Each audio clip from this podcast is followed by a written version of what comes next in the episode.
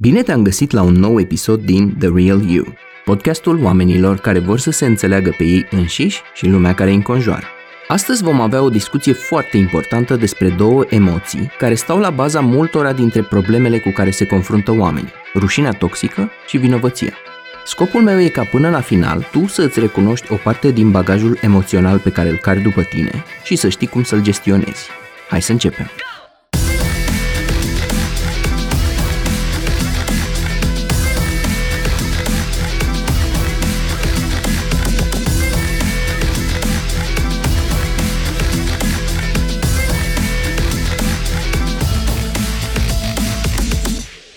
Dacă despre depresie și anxietate se vorbește des și peste tot, rușinea e un subiect care nu prea e abordat, deși e la fel de important, poate mai important.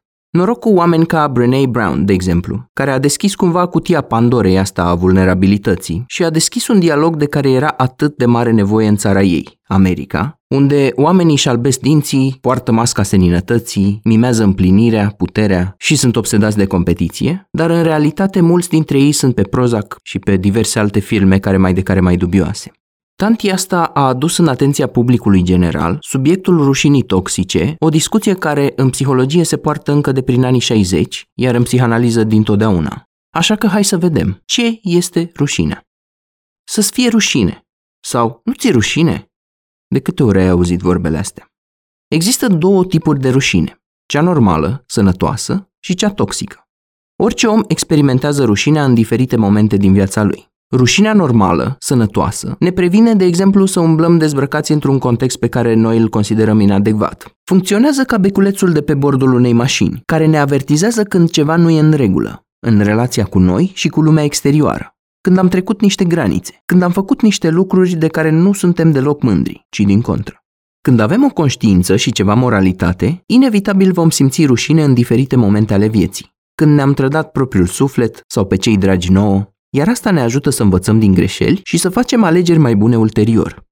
Rușinea sănătoasă, adecvată, a fost descrisă ca o sursă autentică de spiritualitate și o busolă a conștiinței noastre. Rușinea sănătoasă îndeplinește o funcție. Ne previne să ne jucăm de-a Dumnezeu, să avem un pic de umilință și smerenie, un simț al proporției, să ne readucem aminte că suntem limitați și că uneori avem nevoie de ajutor. Ne permite chiar să evităm să mai bem după ce ne-am lăsat de băut, sau, dacă am scăpat iar peste gardă în lucernă, să nu mai repetăm comportamentul. Pe cei cu ușoare tendințe narcisice îi ajută să aibă limite, iar pe cei obsesiv-compulsivi îi ajută să se mai oprească puțin din muncă și din micromanagement. Problema apare atunci când rușinea e prea multă, în cazul rușinii toxice, sau prea puțină, lipsa ei, nerușinarea.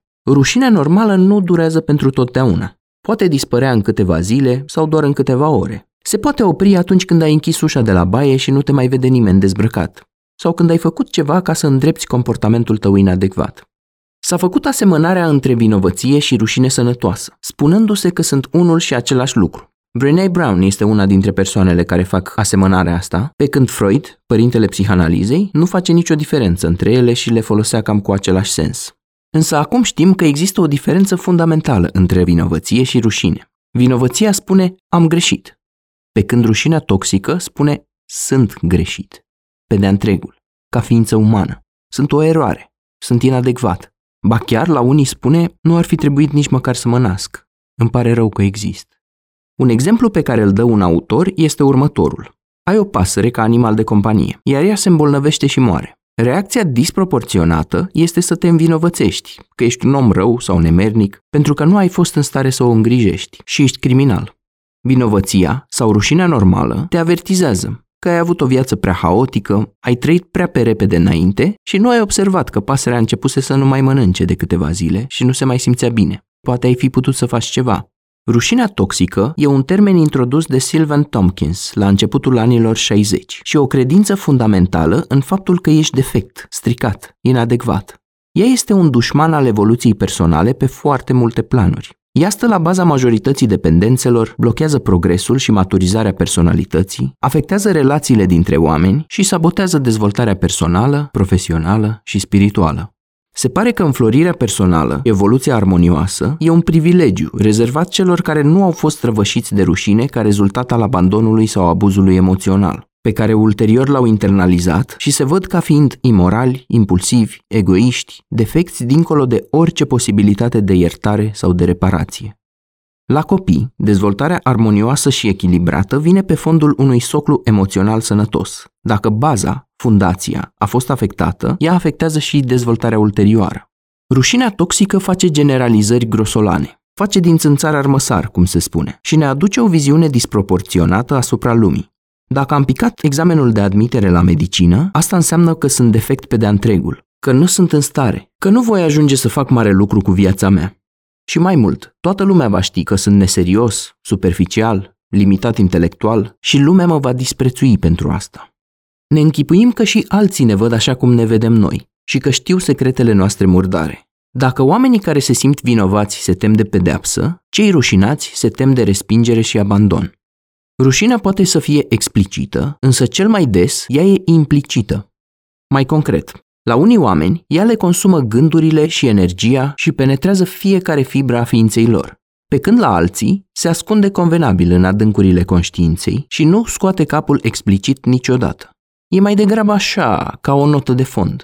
O reacție strict emoțională, care poate fi aprinsă relativ ușor printr-un trigger, dar care nu e recunoscută ca fiind rușine. Ea poate fi simțită și în corp și nu neapărat constatată la nivelul dialogului interior.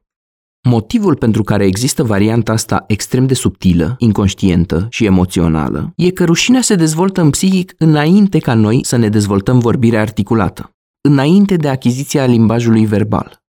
Se instalează undeva într-o regiune mai primitivă a creierului, aceea responsabilă cu emoțiile de bază, pe când competențele cognitive, abilitatea de a raționa, se dezvoltă mult mai târziu. Și nu e musai nevoie să existe un trigger extern, propriile noastre gânduri o pot declanșa la fel de bine. În trauma complexă, rușinea e o formă de flashback emoțional, adică readucem în prim plan doar felul cum ne-am simțit când am fost traumatizați, fără detaliile evenimentului în sine. Revine doar sentimentul. Marele psihanalist Carl Jung a spus că rușinea este zona de mlaștină a sufletului. Psihologul Gershon Kaufman, autorul cărții Shame, The Power of Caring, o descrie ca fiind o boală a sufletului. În cuvintele lui, este cea mai caustică experiență a sinelui față de sine, fie că e resimțită ca umilire sau lașitate sau slăbiciune, o neputință în fața greutăților vieții. Rușinea e o rană resimțită dinăuntru, care ne separă atât de ceilalți oameni, cât și de noi înșine. Bun, acum că am delimitat rușinea toxică de cea sănătoasă, pe care am stabilit că o putem numi și vinovăție, hai să vedem. Care sunt cauzele rușinii toxice? În mod normal, rușinea toxică se formează în perioada în care se dezvoltă și psihicul, adică în copilărie. Psihoterapeutul Virginia Satir spunea că undeva pe la 96% dintre familii sunt într-un fel sau altul disfuncționale, iar John Bradshaw spunea că în proporție de 100%, într-o anumită măsură. Pe pagina de resurse a episodului am atașat un clip video din seria de speech-uri Homecoming a lui John Bradshaw ca să înțelegi un pic de unde vine perspectiva asta aparent extremistă asupra parentingului. Dacă ești ca majoritatea oamenilor, ai crescut într-un mediu care te-a criticat, te-a abandonat emoțional sau te-a ignorat, sau toate trei. Cauzele includ, așadar, rușinea care e atașată unor emoții absolut normale, de exemplu, furia copilului. Ea mai vine și din cereri de perfecțiune sau din așteptări nerealiste, neconcordante cu vârsta. Un copil foarte mic nu poate să-și conțină emoțiile, de exemplu, sau să înțeleagă argumentații complexe și nici măcar să toarne un pahar de lapte cu garanția că nu o să verse puțin pe lângă. O altă cauză este abuzul emoțional și sau abuzul fizic, făcute cu sau fără conștiința abuzului, adeseori cu intenții bune de parenting, dar și cu intenții rele. Și bineînțeles, mai vine și din abuz sexual, incest și alte lucruri oribile care li se pot întâmpla oamenilor. În mod regretabil, unii părinți își aduc copilul la psiholog ca și cum ar aduce mașina la reparat. Ial, repară-l. Eu mă duc să dau o tură până în mall. Și nu înțeleg că, de fapt, copilul este simptomul familiei și că abuzul emoțional este la fel de rău ca abuzul fizic. Da, da, noi nu-l batem, nu l-am bătut niciodată. E ok, dar când îi vezi pe aceiași părinți cum îi vorbesc copilului, îți dai seama că putem vorbi despre abuz emoțional. Uneori, ți se atribuie rușine pentru simplul fapt că ești om și pentru că ai emoții normale, umane, sau nevoi, sau toane, adică fluctuații ale stării de spirit. De exemplu, te înfurii sau ai un moment necontrolat de ieșire emoțională. Or, mai ales ca mic copil, asta e absolut normal. Atunci când e abuzat emoțional, un copil se poate simți debusolat sau furios. Iar atunci când e neglijat și părinții lui sunt indisponibili emoțional, el poate interpreta asta ca însemnând nu merit dragoste și atenție. Sunt un copil rău. Un exemplu este cel al unui copil care a căzut cu rolele în parc. Probabil că abia a învățat să le folosească. Mama lui l-a admonestat extrem de dur. Chiar nu te uiți pe unde mergi? Cât de prost poți să fii? L-a certat mai întâi pentru că a căzut, apoi pentru faptul că a început să plângă. Hai, nu te mai smiorcăi atât. Dacă ai fost prost și ai căzut, hm, asta pățești. În realitate, un copil are nevoie să fie conținut cu emoțiile lui și să-i se explice că e ok să te doară când te rănești și că nu-i nimic în neregulă cu ființa ta pe de-a întregul dacă ai căzut cu rolele. Rușinea toxică se transmite de la o generație la alta, ca un bagaj. Și părinții care aruncă cu dispreț și imprecații în copiii lor au, la rândul lor, cantități colosale de rușine, neconștientizată și negestionată. Mecanismul este inconștient și involuntar. De altfel, se spune că până nu te vindeci, nici măcar nu ai de ales. Așa că dacă asculți acest podcast și te identifici cu conținutul lui, vreau să știi două lucruri. În primul rând, e posibil să treci peste ce ți s-a întâmplat și chiar să ierți pe părinții tăi sau să nu-i condamni. Eu am fost foarte furios pe cât de mult și cât de rău m-a criticat taică meu pentru orice lucru mărunt. Apoi, l-am văzut pe el cum s-a criticat pe el însuși, pentru un lucru absolut minor. Și mi-am dat seama că povara pe care o cară după el e cam cât casa poporului de mare. În al doilea rând, aș vrea să știi că tu ești generația care face un pas enorm înspre vindecare și conștientizare, în așa fel încât să nu mai pasezi mai departe toxicitatea asta. Or, asta e un lucru extrem de important. Dacă ar fi să asemănăm asta cu ciclurile anotimpurilor, tu, pentru că ești preocupat sau preocupată de dezvoltare personală și evoluție, ești practic primăvara familiei, momentul când lucrurile renasc, Rușinea poate fi inoculată în mod direct, prin țipete, urlete, respingere, critici vehemente, violență fizică, sau indirect, printr-o presiune enormă să fii ceea ce nu poți încă să fii, sau o presiune să fii extrem de competitiv. De exemplu, taică mi îmi pretindea mereu să am abilitățile mentale ale unui adult în înțelegerea solicitărilor lui și eu mă simțeam inadecvat pentru că pur și simplu nu puteam să fac unele lucruri la standardul impus. Unii părinți au o atitudine supracorectivă. În cazul meu, ar fi vrut să corecteze fiecare nuanță a fiecărui lucru pe care îl făceam vreodată și să intervină la fiecare pas. Astfel, îmi subcomunica faptul că nu sunt în stare să fac mai nimic pe cont propriu, că voi greși inevitabil, că nu am abilitatea să mă descurc, că am nevoie de ajutor la fiecare pas. Rușinea poate fi inoculată și indirect, cu atitudini și manifestări de toate felurile, cum ar fi dispreț, ură, silă, bombăneli, dezgust față de tine și față de manifestările tale și ceea ce ești, pasivă agresivitate, iritabilitate, nerăbdare. Hai odată ce tot faci, mănânc odată supa aia.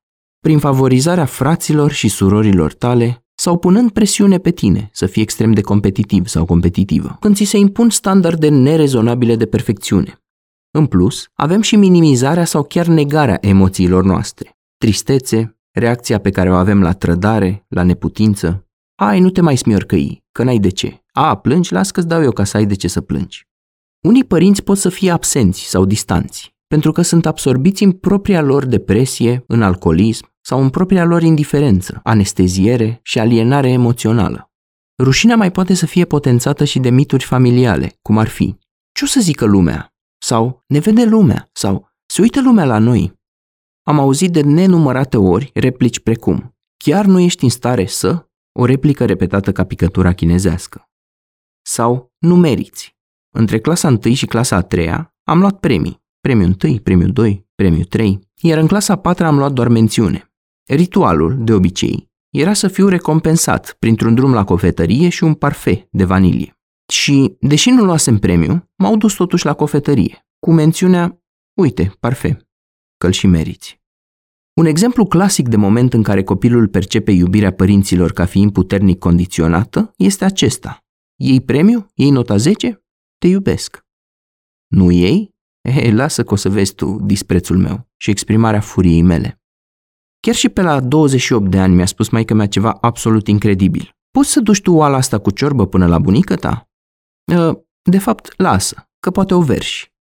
Ce interesant e că absolut nimic din istoricul meu de viață sau de comportament nu demonstrează în vreun fel inabilitatea mea de a aduce o oală cu ciorbă câteva zeci de metri, dintr-o casă în alta. Și nu există niciun motiv să considere cineva că nu aș putea duce acest task la bun sfârșit.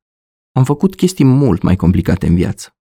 Ce e și mai toxic e că de câte ori am confruntat pe părinții mei, mi-au spus lucruri de genul, e, dar chiar nu suporți să ți se spună nimic, sau, e, nimic nu-ți convine, și așa mai departe. Așa că e lesne de înțeles cum se instalează rușinea toxică. Psihicul tău a interpretat multe dintre reacțiile enumerate mai sus ca fiind respingere, inadecvare și o judecată globală aplicată persoanei tale. Cum spuneam, rușinea e inoculată la o vârstă foarte fragedă, cu mult înainte să putem să distingem ce e adevărat și ce nu, ce e real și ce nu e real, ce ne aparține și ce nu e al nostru. Vrem să fim buni, vrem să fim iubiți, vrem să le facem pe plac părinților și profesorilor noștri și adulților din jur, în general. Și plecăm de la premiza că știu ei mai bine ce e bine și ce e rău și credem, necondiționat, automat, ceea ce ne spun ei, fără să avem capacitatea să construim argumentații complexe cu care să contracarăm ceea ce vine de la ei. La acea vârstă, suntem complet dependenți de părinții noștri pentru ghidare. Numai că rușinea poate veni și din alte părți decât din familie și din parenting. Ea poate veni din religie, din cultura locală, de la educatori, învățători, profesori și antrenori de sport, și chiar și de la prieteni și cei de vârsta noastră. Religiile, deși propovăduiesc iubire, iertare și acceptare, sunt notorii pentru inocularea vinovăției și rușinii și condamnării nemiloase, mai ales dacă ne uităm la varianta lor din secolul XV sau XVI. Ei bine, nici în secolul 21 religia nu și-a lepădat toate hainele și metehnele astea. E foarte ușor să găsești în religiile majore ale lumii practicanți care folosesc foarte mult vinovăția și arătatul cu degetul și condamnarea. Apoi, în societate și la școală, pe terenul de sport, în vestiare și pe terenul de joacă, copiii aud tot felul de lucruri, cum ar fi Ești grasă, ce prost ești, ești prostul clasei, sau ești urât, bocciu, sau ești fraier, sau ce dobitoc ești, sau ești poponar, sau fetițele cu minți nu fac asta, sau ce era în capul tău când ai făcut tâmpenia asta? Copiii sau adulții pot să fie foarte răi și să facă mișto de defectele tale fizice sau de defectele de vorbire pe care le ai. Avem și faimosul fenomen de bullying. Avem gay shaming, fat shaming, slut shaming, gender shaming. Există ură și dispreț față de ambele sexe, atât față de femei cât și față de bărbați. La fel cum există ură față de persoanele religioase și față de atei.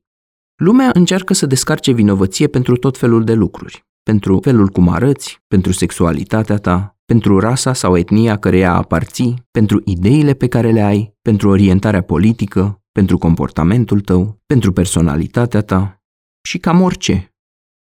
Cultura în care se întâmplă să trăiești, că o fi mai tradițională și rurală sau mai urbană și progresistă, are tendința să arate cu degetul diverse categorii de oameni și să-i disprețuiască.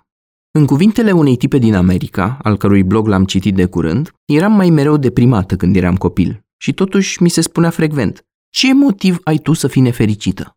Ai mâncare, ai haine, ai un acoperiș deasupra capului. Ce nu-ți ajunge? Redusă la tăcere, mâncam mereu dulciuri. Am petrecut o bună parte din viața mea ascunzându-mă, rușinată de corpul meu, de felul cum arăt. Mă simțeam prea grasă și prea neatrăgătoare. Ori țineam o dietă, ori trișam și mâncam iar dulciuri. Iar apoi mă simțeam oribil că am făcut asta. Acea rușine locuia în fiecare celulă a ființei mele. Chiar dacă e un exterior, proiectam imaginea unei persoane încrezătoare și realizate. Ceva din mine se încorda ori de câte ori mă vedeam într-o oglindă. Așa că după expunerea repetată la toate lucrurile enumerate până acum, ai internalizat acea voce critică, acea presiune, acele priviri pline de judecată, de abnegație, de ură, de dispreț, de sictir, venite din partea părinților, profesorilor, preoților și celor din jur. În psihanaliză numim superego sau supraeu acea parte a structurii tale psihice care internalizează toate aceste lucruri.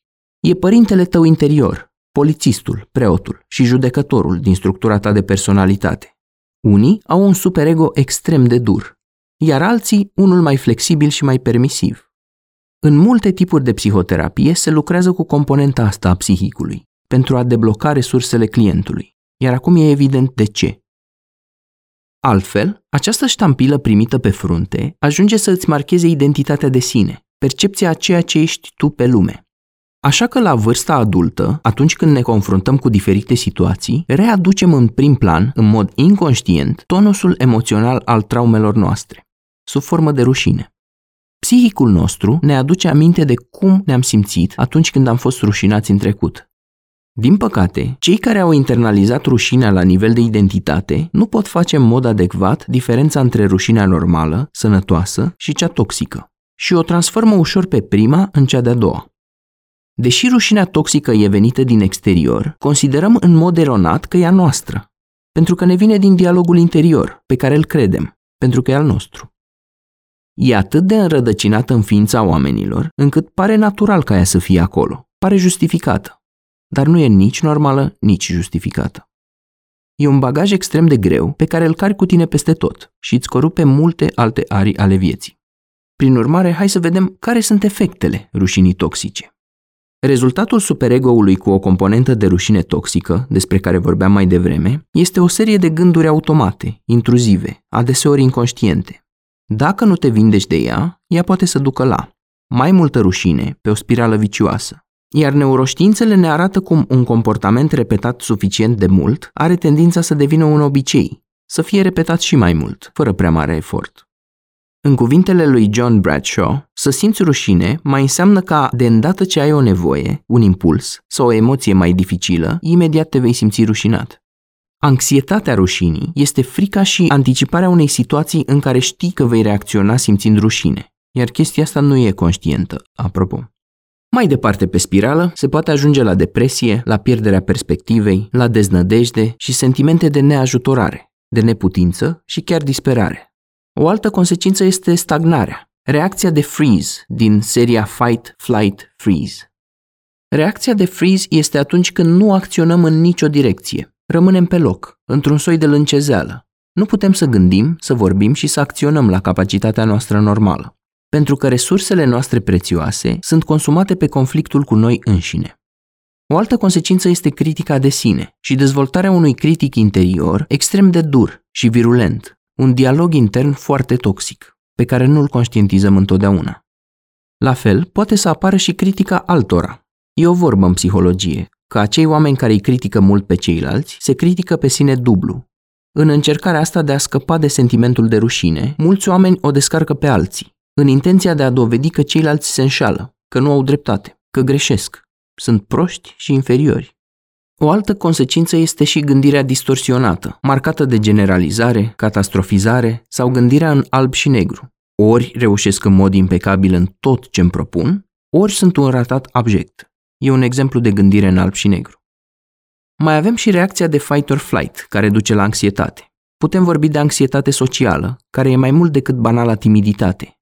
Este teama de a lua contact cu societatea, manifestată în diverse contexte mai poate duce și la o stimă de sine scăzută sau mai pe românește la probleme cu încrederea în tine. Ea generează și sentimentul acela de inadecvare. Sentimentul ăsta de inadecvare alimentează la rândul lui un sentiment de alienare, de separare de lumea din jurul nostru. Sentimentul că ești altfel, că ești diferit sau diferită. Așa că poate să apară și tendința de a evada din realitate sau de izolare.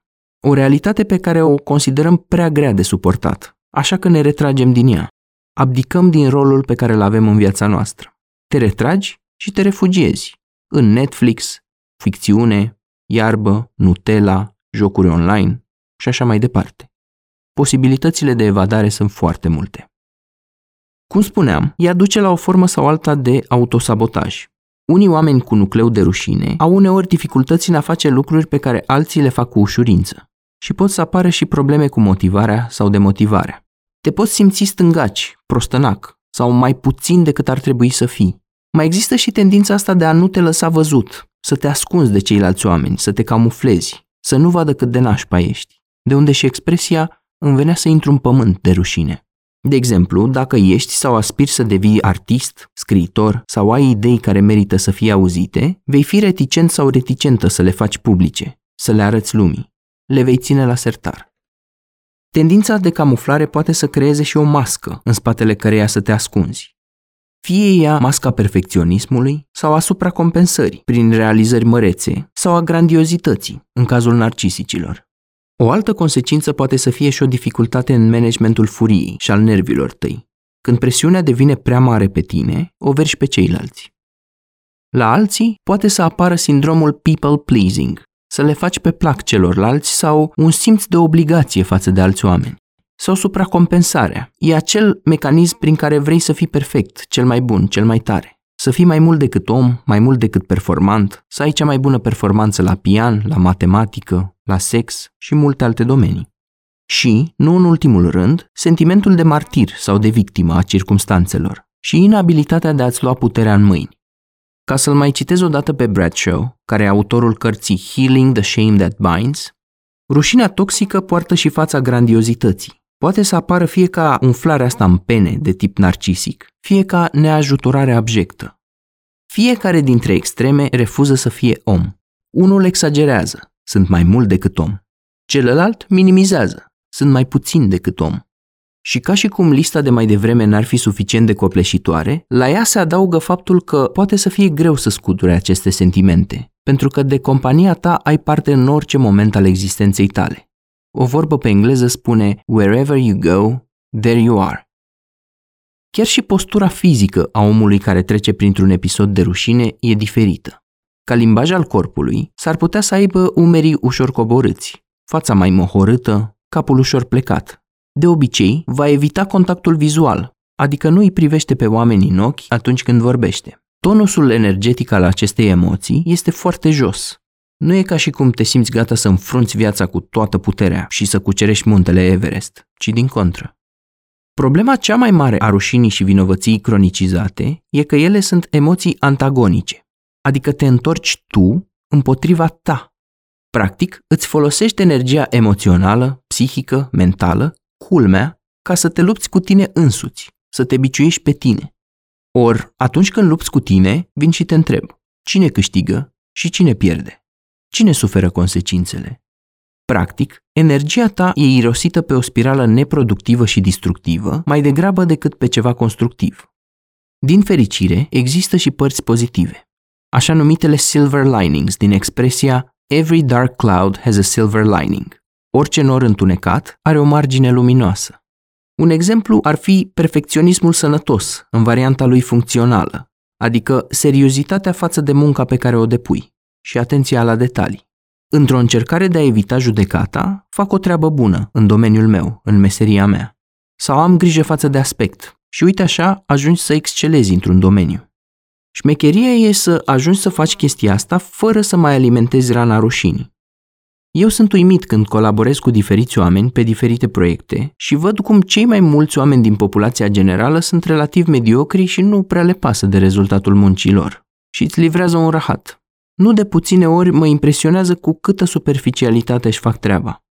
Un alt beneficiu poate să fie o sensibilitate crescută, o viață emoțională ceva mai nuanțată, acordată pe nuanțe fine și un stil de comunicare care să țină cont de cum se pot simți ceilalți, în care ai grijă să nu jignești sau să nu rănești în mod gratuit.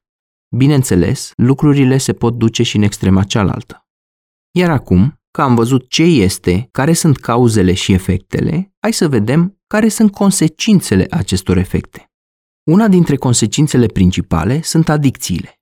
Cei mai mulți oameni cu dependențe au un nucleu de rușine toxică. Substanța aleasă, cum ar fi alcoolul, heroina, reprezintă o formă de automedicație, ori pentru anestezie, ori pentru suspendare și evadare din fața rușinii. O suspendare temporară a presiunii și tensiunii și poverii pe care nu poți și nu știi cum să o gestionezi. Apoi, dependența de activități, cum ar fi jocul de noroc, sexul, workaholismul, sunt și ele o portiță de ieșire, înspre o zonă unde te simți mai bine, dulapul prin care ieși ca să ajungi în Narnia. O altă consecință a acestor efecte o reprezintă tulburările de personalitate. Tulburarea borderline, cea histrionică și cea narcisică sunt în mod notoriu legate de nucleul fundamental al identității bazate pe rușine. Mai mult poți să afli în episoadele dedicate acestor tulburări. Cum spuneam, un mecanism interesant de coping este dezvoltarea tendințelor narcisice sau chiar a tulburării de personalitate narcisică. E interesant pentru că practic te duci în extrema cealaltă.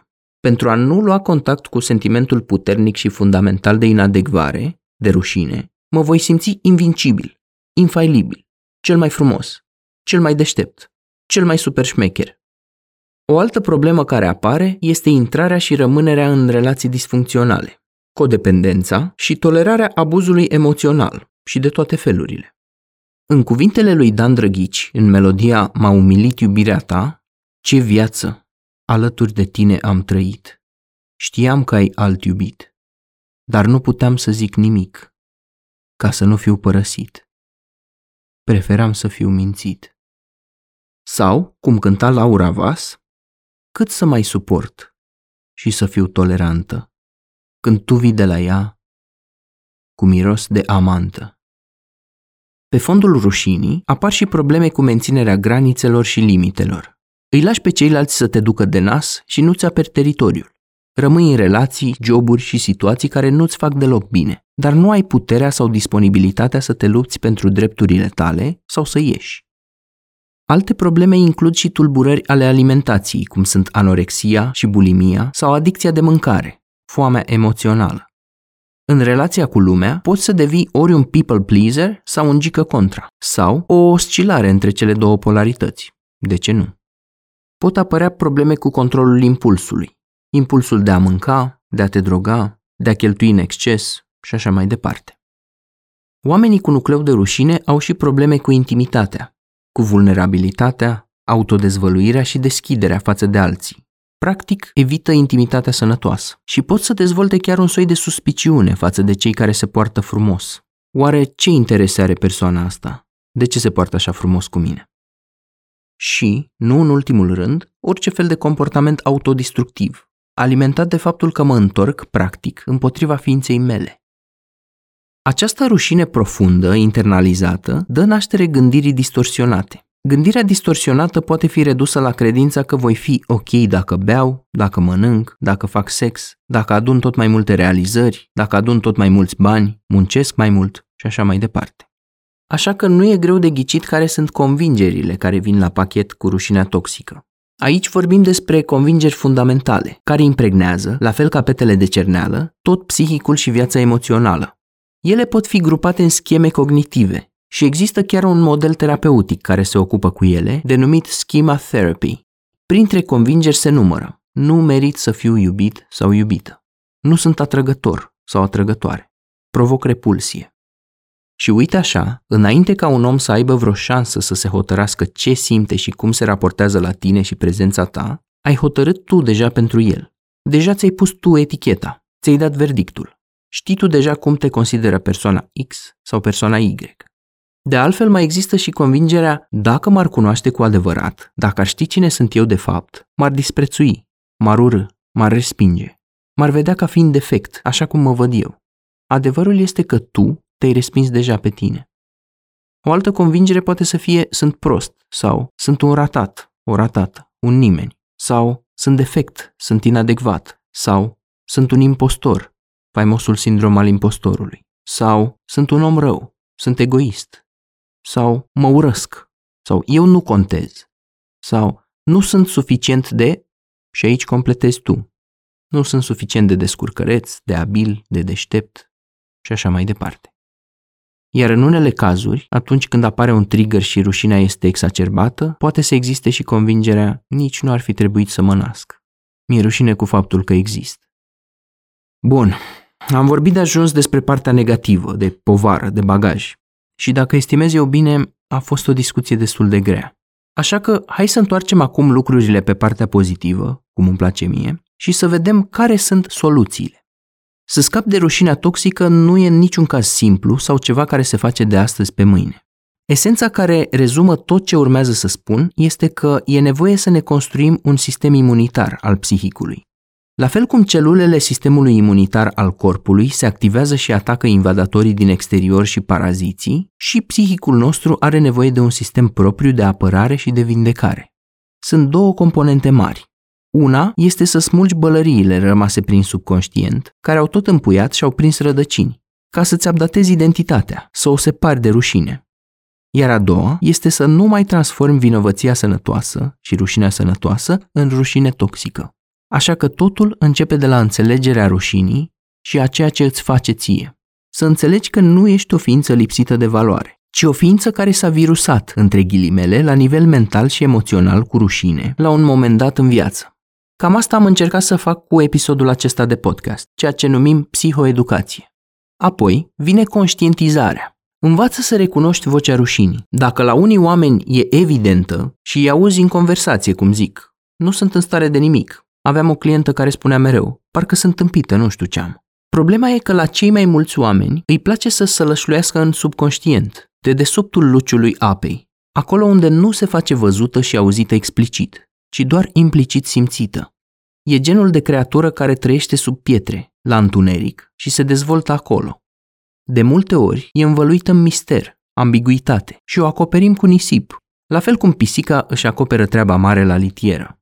Așa că primul pas este să ridicăm pietrele și să aducem acea lumină vindecătoare, adică să conștientizăm, să devenim conștienți de patternurile noastre de autocritică, de momentele când ne spunem una sau alta, să ne acordăm pe frecvența dialogului nostru interior și să observăm mai ales cum se simte rușinea asta. Cum te simți după ce primești o respingere din partea cuiva? Sau chiar și un simplu refuz?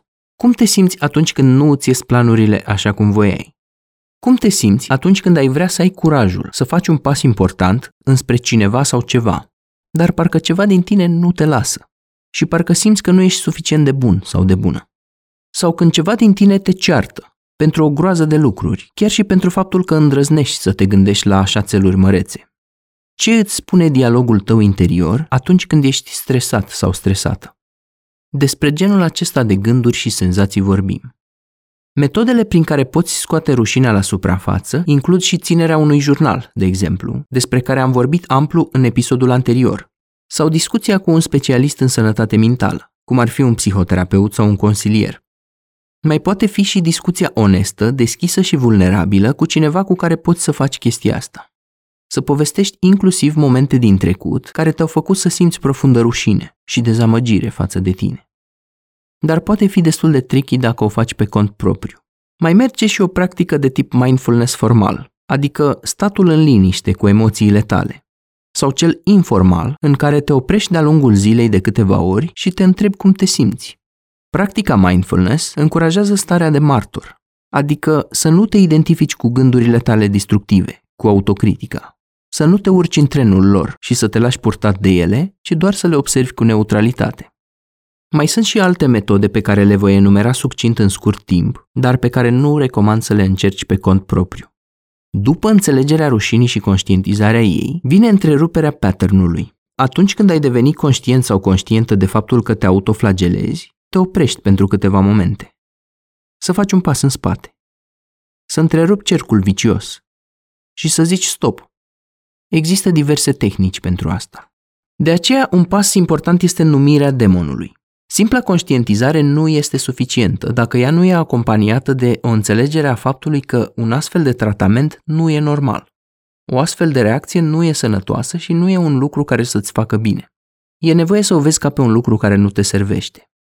Dacă doar o conștientizezi, dar îți zici, ei, lasă că doar am nevoie să mă autoflagelez ca să mă motivez să învăț la examen, atunci nu rezolvi o parte foarte importantă a ecuației.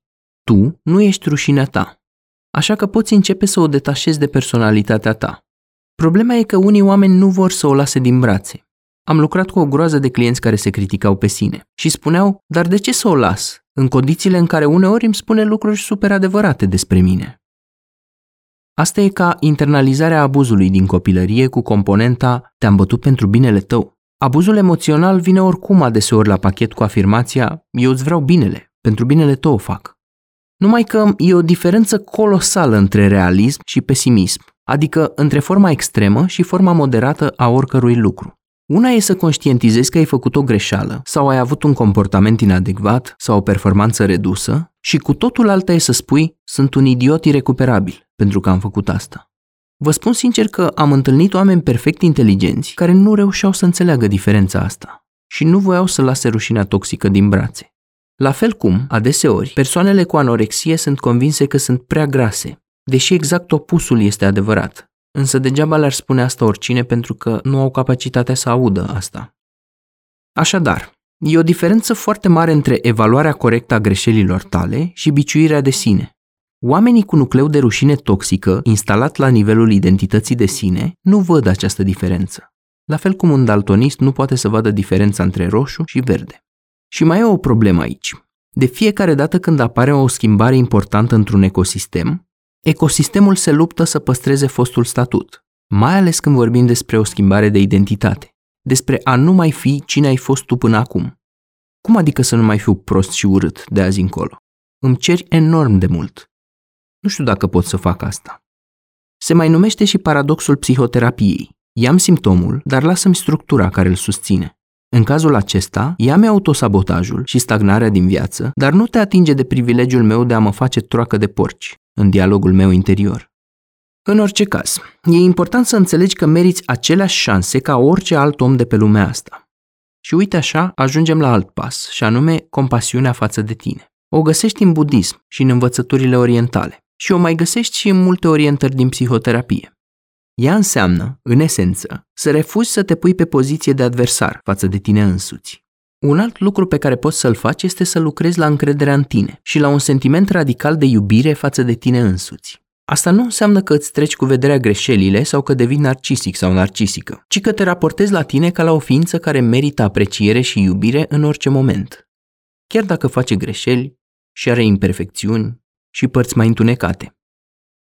Un alt lucru pe care poți să-l faci este să cultivi un dialog interior sănătos. Nu ești prost, leneș, inferior, ci o persoană care face lucruri inspirate uneori și neinspirate alteori. Iar pentru că partea din tine care a fost rănită poate fi numită generic copilul interior, tehnicile de vindecare includ și reparenting sau dialogul cu acea parte din tine. De obicei, asta se face sub ghidajul unui specialist în sănătate mentală.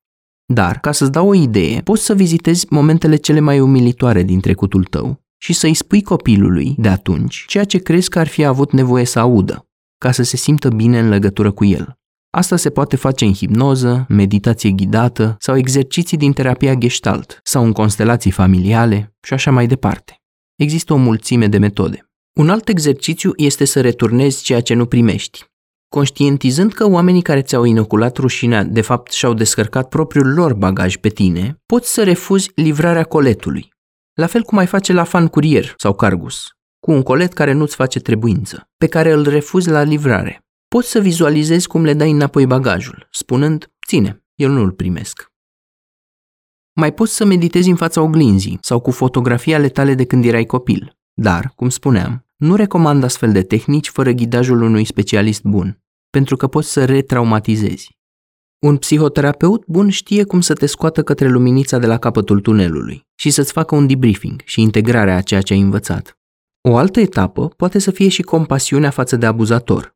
Acum, că înțelegi de unde vine povara ta, dar și a abuzatorului, înțelegi probabil că nu e cazul să ne răzvrătim împotriva celor care ne-au dat acest dar toxic. Doar că aici e un subiect foarte tricky, pentru că eu nu propovăduiesc neapărat iertarea necondiționată și făcută prea devreme. Asta e o pastilă simplistă care e introdusă mult prea devreme în prea multe modele de terapie, aproape ca un clișeu. O să revin asupra subiectului în episodul cu trauma complexă. Un alt pas este să menținem granițe sănătoase și neapărat să ieșim din contextele toxice, caustice.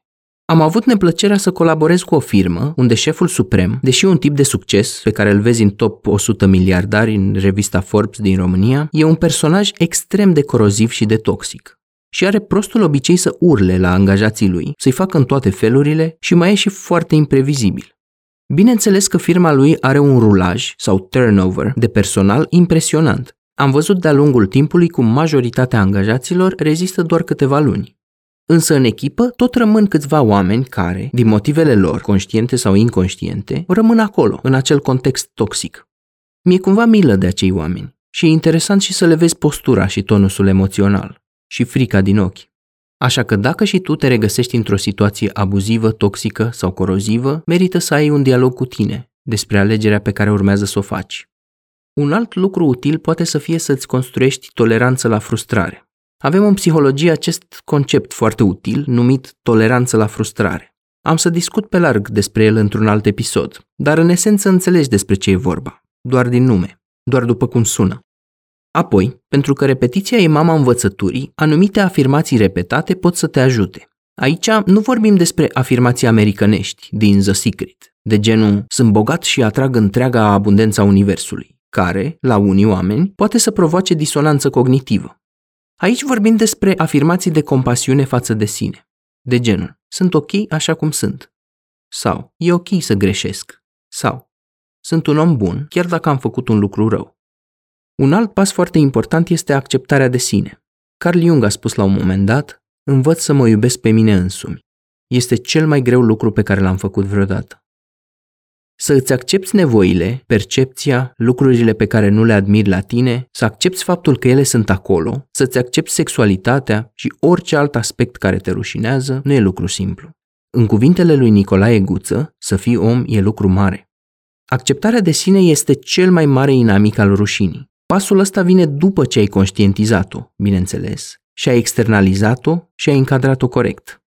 Așa că iartă-te pe tine, pentru imperfecțiuni, pentru eșecuri, care eșecuri pot să fie de fapt o forță imensă pe calea succesului, pentru stângăcii și reacții inadecvate, pentru gafe și pentru faptul că ești om. O poveste interesantă din religia creștină este pilda fiului risipitor, care la întoarcerea lui acasă e primit ok, în loc să-i se dea jet. Poți de asemenea să te conectezi cu alte ființe imperfecte, față de care să cultivi un spirit de vulnerabilitate. Rușinea prinde cel mai bine rădăcini în izolare. Când vezi și simți că alți oameni te acceptă și te înțeleg, aduci mai multă lumină în întuneric. Acceptă ajutorul venit din partea celorlalți, susținerea lor și valorizează aprecierea lor față de tine, așa cum și tu pui preț pe aprecierea pe care o ai față de acești oameni. Ai încredere în gusturile celor din jur, nu? Faptul că ei te apreciază pe tine înseamnă probabil că meriți să fii apreciat sau apreciată, nu? Așa că hai să înlocuim rușinea toxică cu vinovăție sănătoasă, situațională, nu globală, punctuală și corectibilă. Hai să spunem am greșit, în loc de sunt greșit. O altă etapă extrem de importantă, după ce ai învățat ce este rușinea, cum se manifestă, ai recunoscut-o ca atare, ai externalizat-o și ei întrerup patternurile, este să o contracarezi în mod activ, gândind rațional. Sentimentele tale nu sunt fapte obiective. Este irațional să ne ghidăm exclusiv după felul cum ne simțim în legătură cu un lucru, mai ales când simțirea noastră a fost coruptă, virusată. Există o vorbă mare. Urmează-ți inima. Da, ia și mintea cu tine. Rușinea toxică ne minte în legătură cu cine suntem noi. Nu relevă adevărul, ci o interpretare extremă, subiectivă, emoțională, părtinitoare, pesimistă. Și mai pot să continui. Putem să vorbim aici despre recadrare, faimosul reframing din LP, sau despre disputarea din terapia cognitiv-comportamentală. Cum ar spune budiștii, la fel ca și terapia cognitiv-comportamentală, pe noi nu ne afectează evenimentele exterioare, ci interpretarea pe care le-o dăm noi. Ce sens dai evenimentelor din viața ta? Cum alegi să interpretezi examenul picat? Tot în terapia cognitiv-comportamentală există și faimosul schema therapy pe care l-am menționat mai devreme, terapia schemelor cognitive. Ea atacă clusterele astea de unlovability, de worthlessness, de lipsă de valoare, sau convingerile conform cărora nu meriți să fii iubit sau iubită. Hai să-ți mai dau o metodă. Ce îi spune cuiva care se confruntă cu rușine? Care vine să vorbească cu tine și să-ți mărturisească faptul că se confruntă cu lucrurile pe care le-ai descoperit tu la tine. Uite cât de interesant e, că poți să ai vorbe bune și suportive de spus cuiva care trece prin ce treci tu, deci o poți spune altuia, dar nu ți-o poți spune și ție. Cum ar fi să spui lucrurile alea ție? O altă metodă poate să fie și scuturarea efectelor, adică lucrul cu corpul, masaj, tai chi, yoga, dans, sport de echipă. Orice activitate creativă prin care să te exprimi, cum ar fi pictura, dansul contemporan, muzica. Am scris despre toate aceste lucruri în articolul de pe blog intitulat Cum te vindeci de trauma complexă. Eliminarea rușinii se bazează pe remodelarea căilor neuronale. E bazată pe neuroplasticitatea creierului, adică pe abilitatea minții noastre de a dezactiva vechi cărări și a crea unele noi, și pe rescrierea treptată a scenariului. Vindecarea propriu-zisă poate consta într-un dialog între acea parte din tine care a experimentat rușinea toxică în momentele în care ea s-a instalat și persoana sau persoanele care te-au abuzat emoțional. Cel care face acest ghidaj poate fi versiunea ta adultă, din ziua de astăzi, care a învățat toate aceste lucruri. Mai există și alte metode și pentru ele vă puteți adresa terapeutului preferat. Un exemplu ar fi să te privești într-o oglindă pentru o perioadă foarte îndelungată de timp și să lași orice emoții să iasă la suprafață și să le simți de plin. Sau să forțezi o voce critică asupra ta și apoi să schimbi rolurile între cel care oferă critica și cel care o primește. Doar că astea sunt exerciții puternice și de profunzime. În funcție de structura psihică pe care o ai, pot fi recomandate sau nu, pentru că pot să te decompenseze și, cum spuneam, să retraumatizeze. Eu am fost Petre Bârlea și până data viitoare, ține minte că pe noi nu ne afectează evenimentele externe, ci interpretarea pe care le dăm. Îți doresc să te bucuri de viață și să înaintezi prin ea fără frâna de mână trasă. Că e păcat. Numai bine!